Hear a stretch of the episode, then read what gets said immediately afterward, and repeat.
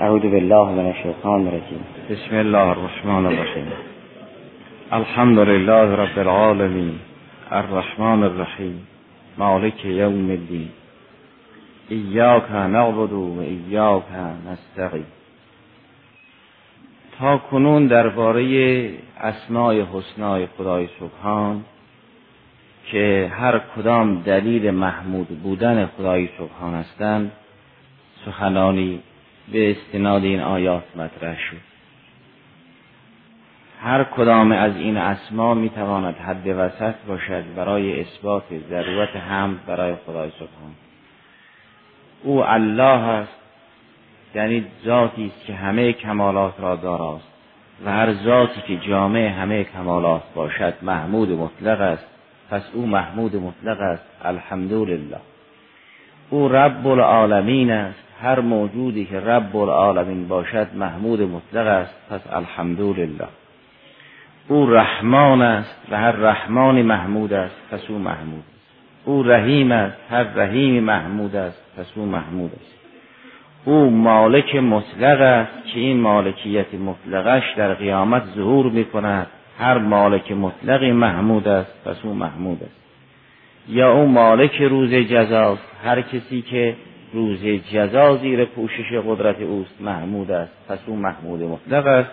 هر کدام از اینها می تواند حد وسط باشد برای اثبات هم برای خدای سبحان. پس الحمدلله. چه اینکه این اسماء حسنا می تواند دلیل باشد برای آینده و اون حصر عبادت نسبت به خدای سبحان است و حصر استعانت از خدای سبحان. که ایاک نعبد و ایاک نستعین. این اسماء حسنا گذشته هم زمینه ضرورت هم را تثبیت می کند هم زمینه ضرورت عبادت و حصر عبادت زمینه ضرورت استعانت و حصر استعانت عمده این است که فرمود به ما این چنین آموخت که بگوییم ایاک نعبد و ایاک نستعین.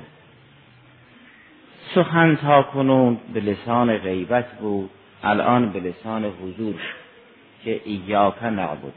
سخن از غیبت به حضور آمد.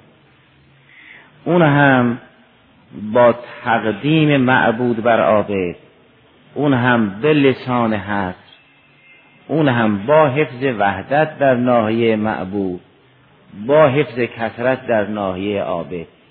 که اگر این نکات جمع بشود مجموعش این است که الله معبود است. بلا غیر ما الله عابدند به سمتی جز عبادت ندارند. عبدند ولا غیر. هم او معبود است و غیر او معبود نیست و غیر او هم هر که هست و هر که هست عابد است. تا انسان نمازگزار یا قاری قرآن دیدش چقدر وسیع باشد؟ و این نعبد که متکلم مع غیر که ها را در نظر بیاد نشته اولا این است که این سخن از غیبت به حضور منتقل شده است. این تنها یک تفنن ادبی نیست که به عنوان صنعت بدیعی التفات من الغیبت الى الخطاب ذکر شده باشد. عبدی که فهمید خدا جمیع کمالات را داراست رب عالمین است. رحمان مطلق است و رحیم مطلق است و مالک مطلق لائق است که خود را در حضور خدا ببیند و او را مخاطب قرار بدهد و بگوید ایاک. کسی که این دید را ندارد لائق خطاب نیست. بو اجازه نمی‌دهند که در محضر خدا قرار بگیرد. او غائب است گرچه خدا مشهود مطلق است. پذیرش و درک این اسماع حسنا گذشته برای آن است که انسان را از غیبت به حضور بیاورد. نه صرف یک تفنن ادبی باشد که التفات من غیبت الى تکلم اگر کسی معتقد شد و فهمید خدا رب العالمین است و مالک یوم الدین است لائق است چه از غیبت به حضور بیاید؟ نه خدا از غیبت به حضور بیاید.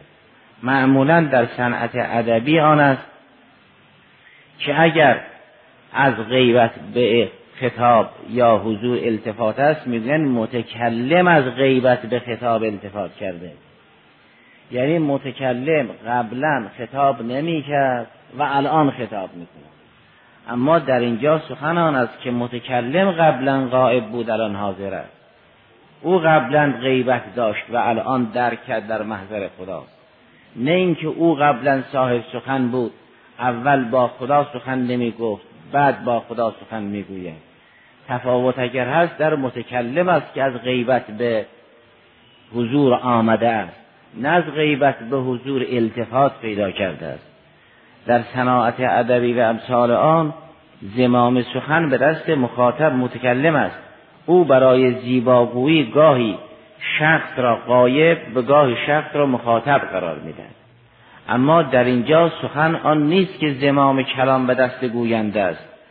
زمام کلام به دست او مخاطب است. مخاطب به انسان اجازه حضور تا کنون نمی‌داد الان اجازه حضور می‌داد گوینده خود را بعد از درک این معارف می‌بیند در مشهد خدای سبحان مشاهده می‌کند. ایا کرد پس التفات از غیبت به خطاب نکتش این است. و همین هم دلیل است بر تقدیم و دلیل است بر حذف و دلیل است بر اینکه از اون طرف زمیر مفرد است و از این طرف زمیر جمع. بیان و زالش این است اگر ثابت شد که او رب العالمین است و جمیع موجودات در تحت ربوبیت خدای سبحانه پس هیچ موجودی شایسته خطاب به عنوان اینکه معبود باشد و در حضورش انسان خضوع بکند نیست مگر الله. این حصر ممکن بود با این جمله ولا نعبد الا ایاه بیان بشود. گاهی انسان می‌گوید تو را عبادت می‌کنیم فقط. تو را عبادت می‌کنیم و غیر تو را نه. که لسان حصر با جمله های بعدی تبیین می شود گاهی می‌گوید ایاکه از همون اول که سخن شروع می کند با حصر شروع می کند تقدیم ایاکه مفید حصر است. چون انسان او را می بیند ولا غیر. اگر کسی معتقد شد او مالک مطلق است او رب العالمین است با کی خطاب کند؟ لذا می‌گوید ایاکه این تقدیم مفعول که زمیر منفصل است مفید حسر است برای این نکته است که اول او را می‌بیند. و الا ممکن بود حسر را انسان با جمله های دیگر بیان کند. بگوید نعبدو که ولا نعبدو غیرک. اما از این که می‌گوید ایاکه یعنی وقتی که به حال آمدم فقط تو را می‌بینم. در سوره فصلت اونجا که سخن از اولم یک به که انه علا کل شیء شهید است ملاحظه میفرمایید که اونجا شهید به معنی مشهود است نه شهید به معنای شاهد. انه علا کل شیء مشهود. یعنی انسان هر چه را می‌خواهد ببیند اول خدا را می‌بیند بعد غیر خدا را. چه غیر خدا هم قهرن آیت او خواهد بود ولا انسانی که از حجاب به آمد از غفلت به آمد او را می‌بیند ولا غیر. لذا می‌گوید ایاکه اول از او سخن می‌گوید. و چون او یکیست ولا شریک له زمیر را هم مفرد می آورد می‌گوید ایاکه نه ایاکم. سخن از تشریف نیست. تشریف در اینجا در توحید است نه در جمع. در تشریفات ما احیانا ما از مفرد به جمع یاد می‌کنیم می‌گوییم شما گفتید. اما اینجا ادب در توحید است. ادب در آن مفرد ذکر کردن است. ادب در آن است که بگوییم تو نه شما چون شمایی در کار نیست.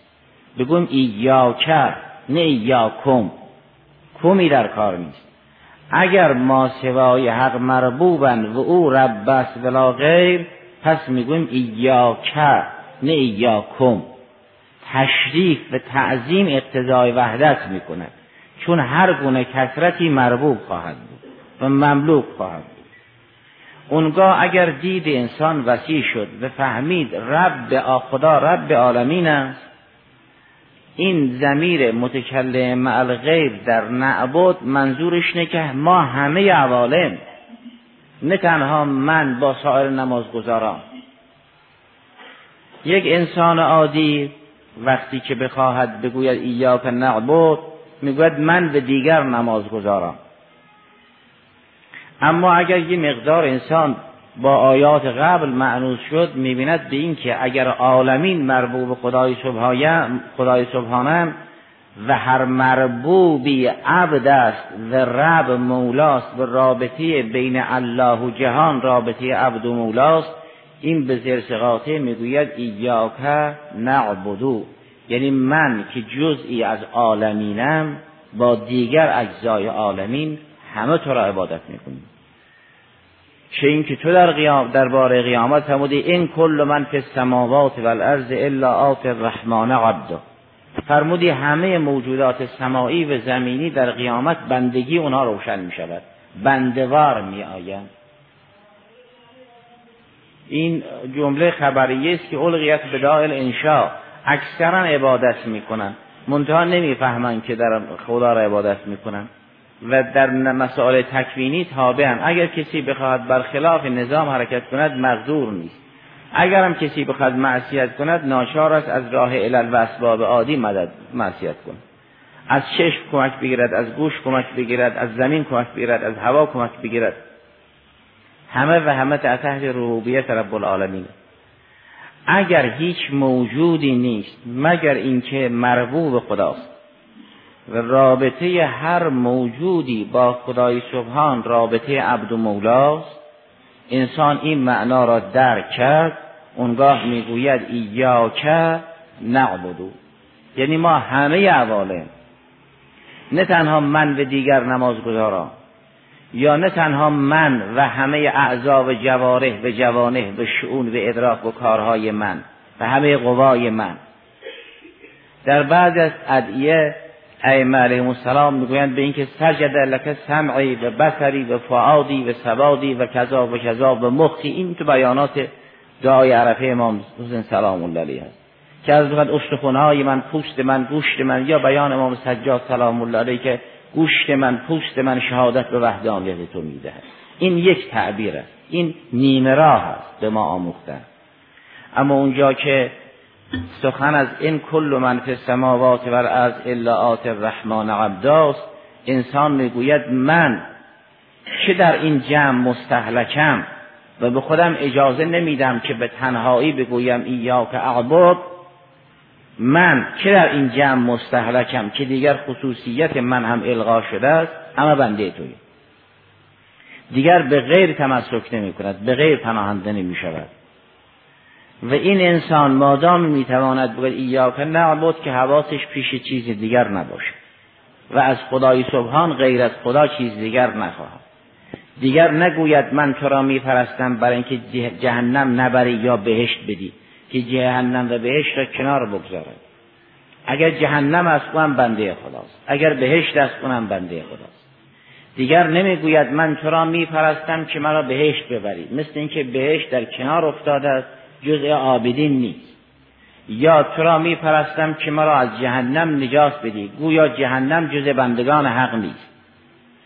اگر انسان به اون دید رسید دنیا و آخرت را بهشت و جهنم همه و همه را مربوب می‌بیند و رابطه بهشت و جهنم را با خدا هم رابطه عبد مولا می‌داند. می‌گوید من که در این جمع کثیر مستحلکم همه و همه تو را عبادت می‌کنیم ولا غیر. ایاک نعبدو چون همه عبادت می‌کنن. کسی نیست خدا با عبادت نکند. در مسائل تکوین. در مسائل تشریع است که احیانا کسی به دنبال هوس حرکت می‌کند یا به دنبال بت راه میافتد. فعلا در جهان تکوین خضوعی که دارد در بحث های تکوینی گذشت که احدی مالک حیات خود ممات خود نفع خود ذر خود نیست. لا یملکون لانفسهم نفعا ولا ذرا ولا موتا ولا حیاتا ولا نشور نخزع لک لدیک. نخزع لدیک. این معنا که در سوره مریم فرمود که روز قیامت ظهور می کند این معنا را یک انسان موحد در دنیا مشاهده می کند در سوره مریم این چنین فرمود. اصلا همین که من مطیع تو هستم و تو را مالک کل می‌بینم تشریع است. آیه 92 سوره مریم این است که فرمود این کل من فی السماوات و الارض الا آت الرحمن عبد. همه بندور می آیند این ظهور عبودیت موجودات است در قیامت. نه اینکه امروز بنده نیستند و فردا بندند فردا بندوار می آیند معلوم می‌شود امروز هم بنده ولی اگر جبر بود که خدا به ما نسبت نمی‌داد. می‌گوییم ایاک نعبدو. و اگر چون جبر بود که می‌گفتیم به اینکه او دارد عالم را اداره می‌کند و بس. نه دیگه بحث در تکوین است. انسانی که معتقد است به اینکه کل نظام خاضع است در پیشگاه حق همین تشریع است همین توحید است. توحید آن است وظیفه تشریعی یک موحد آن است که بداند کل این نظام را خدا اداره می‌کند ولاغی و از اینکه عبادت به خود ما نسبت داده شد معلوم می شود دیگر سخن از جبر نیست. می‌گوییم ایاک نعبدو این فعل اختیاری است به ما نسبت داده شده است. منتها برای اینکه روشن بشود ما در عبادت هم صاحب سمت و اختیار نیستیم. به ما تفویض نشده است که ما در عبادت مستقل باشیم. جمله مبارکه و ایاک نستعین یعنی حتی فی العباده هم به تو استعانت می‌کنیم در کنارش آمده است. که مبادا کسی خیال کند گرچه من هیچ استقلال ندارم ولی در عبادت مستقلم در بنده بودن مستقلم. بفهمد در بنده بودن هم مستقل نیستی. تو اگر بخواهی بنده باشی باید در بندگی هم از ما کمک بگیری. اون که از ما کمک نگرفت نمی‌داند بنده ماست تو که میدانی بنده مایی اینم لطف ماست. اینطور نیست که انسان بگوید گرچه من در کارهای دیگر سمتی ندارم ولی در این که بنده هم مستقلم. این می‌شود تفویض همونطوری که جبر باطل است تفویض محکوم است. که انسان بگوید من در عبادت مستقلم یعنی بل استقلال خدا را عبادت می‌کنم. در این کارم از جای مدد نمی‌گیرم. این چنین نیست. بلکه در این کار هم از خدای سبحان استمداد می‌کند. ایاک نعبد و ایاک نستعین. تنها تو را میپرستیم و در این پرستش همگانی هم تنها از تو استمداد می‌کنیم ولا اگر دیگری مددی به ما میفرستد مجرای فیض توست. در اونجا هم که خودت فرمودی استعین و به صبر و سلات صبر و سلات جزء برنامه است که تو به ما آموختی. این سرپلی است که ما را به مقصد میرساند. وگرنه صبر و سلات هم در اون نسبت به ما اعانت نسبت به ما استقلال نداره اگر این چنین است که این کل من فی السماوات و الارض الا آت الرحمن عبدا خیلی ها باید بمیرن و در قیامت ببینن که همه بندوار میآیم یک انسان موحد قبل از اینکه بمیرد می‌بیند. این همون موتو قبل همون تموتوست یک انسان موحد قبل از اینکه بمیرد می‌بیند که این کل من فی السماوات و الارض الا آت الرحمن عبدا. همکنون می‌بیند چون اگر همکنون دید همه بنده اند دیگر به غیر خدا تکیه نمی کند چون بنده چیزی رو مالک نیست. و این عبودیت هم عبودیت مطلقه است نظیر ربوبیت مطلقه خدای سبحان. یعنی اگر او ثابت شد که رب العالمین است بالقول المطلق از این طرف چیزی برای انسان نمیماند الا عبودیت مطلقه. این عبودیت مطلقه فقط تنها رابطه بین خدا و غیر خداست و الا بین عبد و مولای عادی اگر یک عبودیتی هست و یک مالکیتی گذشته از اینکه یک مالکیت اعتباری است و تکوینی محدودم هست. یعنی عبد بسیاری از اوصاف بسیار از خصائص بسیاری از خاطرات دارد که مولا از او خبر ندارد فضلا از اینکه مالک او باشد. بعضی از کارهای او را که کارهای اختیاری او مولا مالک است. اما بسیاری از شعول وجودی عبد را مولا مالک نیست. بنابراین بنده که زر خرید مولاست عبد فلق مولا نیست. زیرا مولا خاطرات او را مالک نیست حیات او را مالک نیست ممات او را مالک نیست اوصاف او را مالک نیست شعون نفسانی او را مالک نیست. فقط افعال اختیاری او را مالک است. که کجا برود کجا نرود چه کار بکنه چه کار نکنه. اما انسان که عبد خدای سبحان است نظیر عبد مالک دنیایی نیست که از بعضی جهات عبد باشد و از بعضی جهات عبد نباشد. که در کارهای اختیاری انسان بنده خدا باشد و در کارهای دیگر بنده خدا نباشد. اینه که دین در همه اون راه دارد. اون که به این پایگاه رسیده است می‌گوید وجهت دو وجهی للذی فطر السماوات والارض حنیفا مسلما. و ما انا من المشرکین ان صلاتی. و نسکی و محیای و مماتی لله رب العالمین. یعنی عبد محض. نظیر عبد مولای عادی نیست که بعضی از کارهای او مال مولا باشد و بعضی از شعون نفسانی او مال مولا نباشد. اما اگر چونچه انسان به این پایگاه رسید مییابد که حیات و ممات من ملک او مربوب او. چیزی را انسان مالک نیست. اگر چیزی را مالک نیست بالقول المطلق می‌گوید نعبدو یعنی من با همه شعون وجودیم دیگر موجودات با همه شعون وجودیشون به تعبیر جامع عالمین با همه شعون وجودیشون نعبدو تو را عبادت می‌کنیم این می‌شود لله دین الخالص. فعبد الله مخلصا له الدین. این میشه دین خالص. که دیگر انسان چیزی را در بین راه نگذارد. نگوید تو را عبادت می‌کنیم برای اینکه به فرون مقام برسیم. چون فرون مقام هم موجودی است ممکن و مربوب و در تحت پوشش ربوبیت او. اگر همه و همه در پیشگاه خدا خاضعن نباید انسان در این خضوع همگانی در استثناء بکند. این نعبدوی بالقول المطلق ناظر به آن است که هر موجودی با همه شعونش خاضع خداست.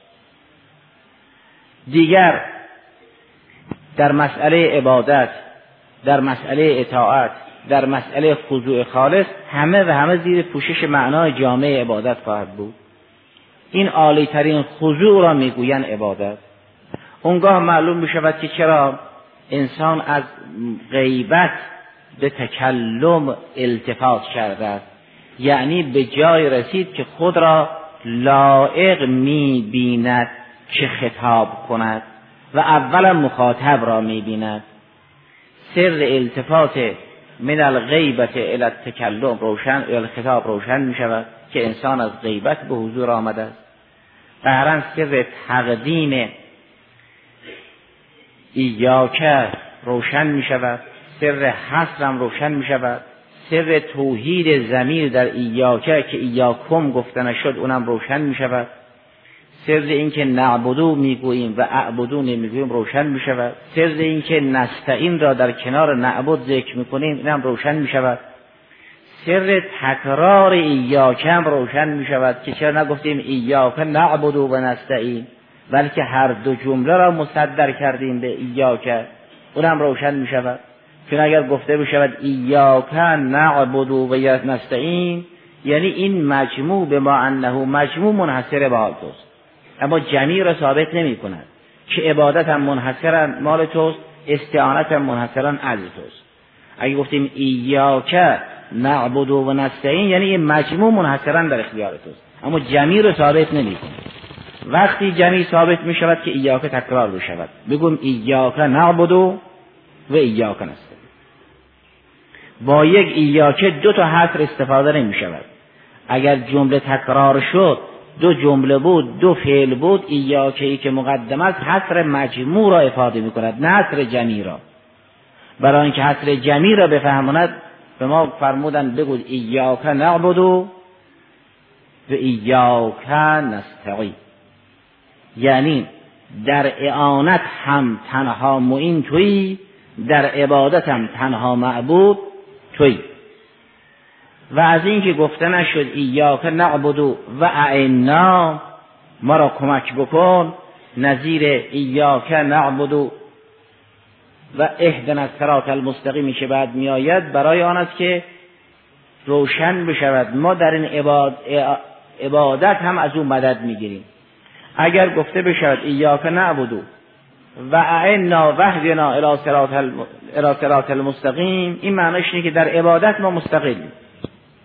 در کارهای دیگر از تو مدد می‌گیری اما وقتی که ایاک نعبد گفته شد به کنارش هم ایاک نستعین آمد معلوم می شود که ما در این عبادت هم از تو مدد می‌گیریم.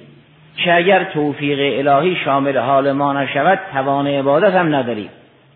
لذا در دعای سیف سجادی مسئله هند و مانندان آمده است که خدایا ما هر عبادتی کردیم باز بدهکاری زیرا تو توفیق دادی که تو را عبادت کردیم.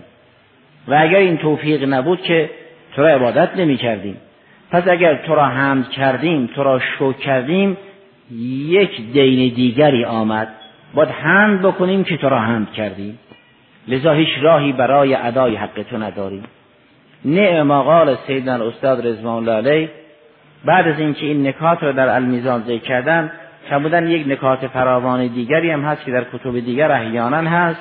اونگاه این تعبیر را دارن که والله سبحانه غریب لا یغزا دینه.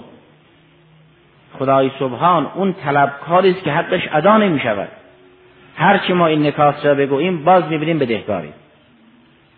چون بالاخره یه چیزی برای خود انسان در این وسط میماند و این با توحید سازگار نیست. اگر انسان چیزی برای خود دید ولو در یه مرحله این دیگه با توحید سازگار نیست. این با اون بحث معروف کلام که آیا جذاب تفضل است یا استحقاق خیلی فاصله دارد دیگر جا برای این نمیماند که انسان توهم کند که ما استحقاق بهش داریم که جذاب استحقاق است.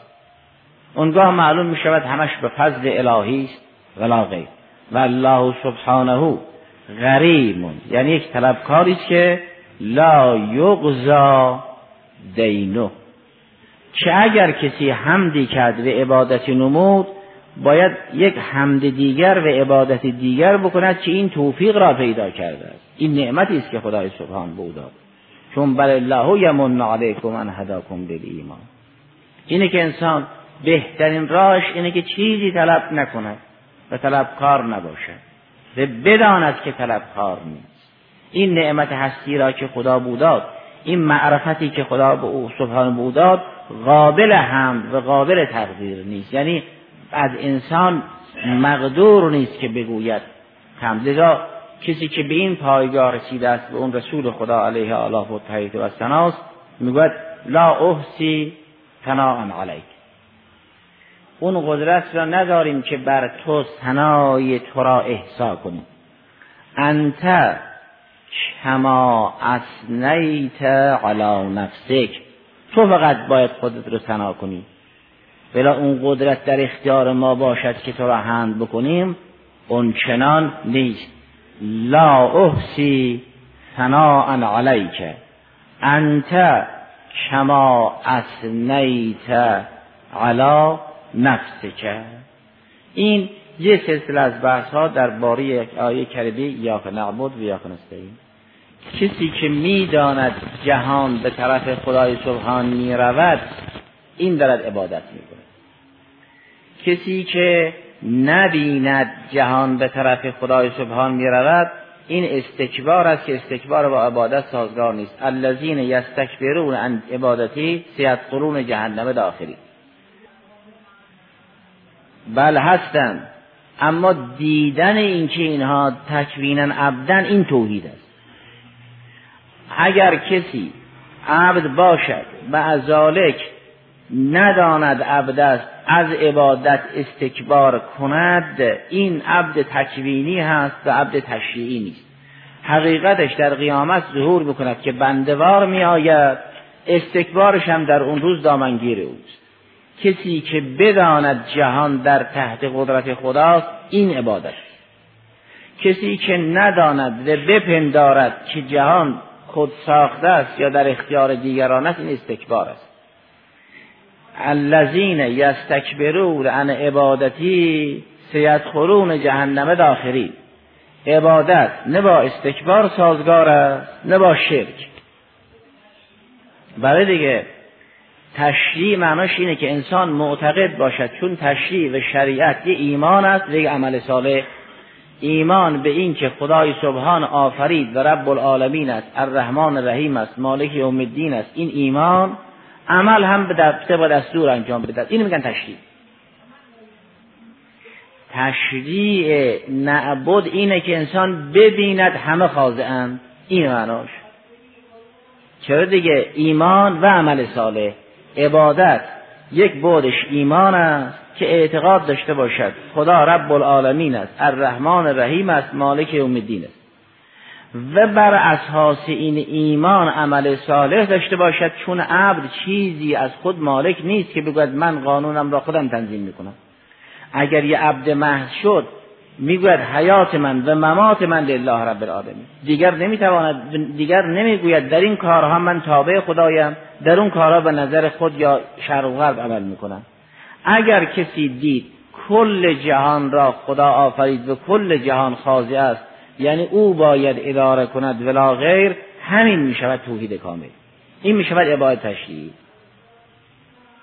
ابلیس یکون عبدا من عباده سبحانه مقهور و مستكثر لده حیث قال سبحانه و تعالی انا جعلناه اولیاء للشیاطین حيث قال سبحانه انا ارسلنا الشياطين على الكافرين تعزهم عزا. حيث قال سبحانه وتعالى اخرج انك رجيم ان عليك لعنتي الى يوم الدين فهو مربوب فهو عبد دلیل داخر الا انه لا يفهم انه عبد مربوب داخر كما ان المستكبر لا يفهم والا ان الله سبحانه وتعالى قال اخرج فان عليك لعنتي الى يوم الدين فخرج بصار رجيما الى يوم الدين فهو عبد مربوب لا يملك لنفسه نفعا ولا ذرا ولا موتا ولا حیاتا ولا نشور الا انه لا يفهم انه عبد مربوب. و من لا یفهم فهو ابلیسو ان الذين يستكبرون عن عبادتی سيدخلون جهنم داخلی. استکبار با عبادت سازگار نیست.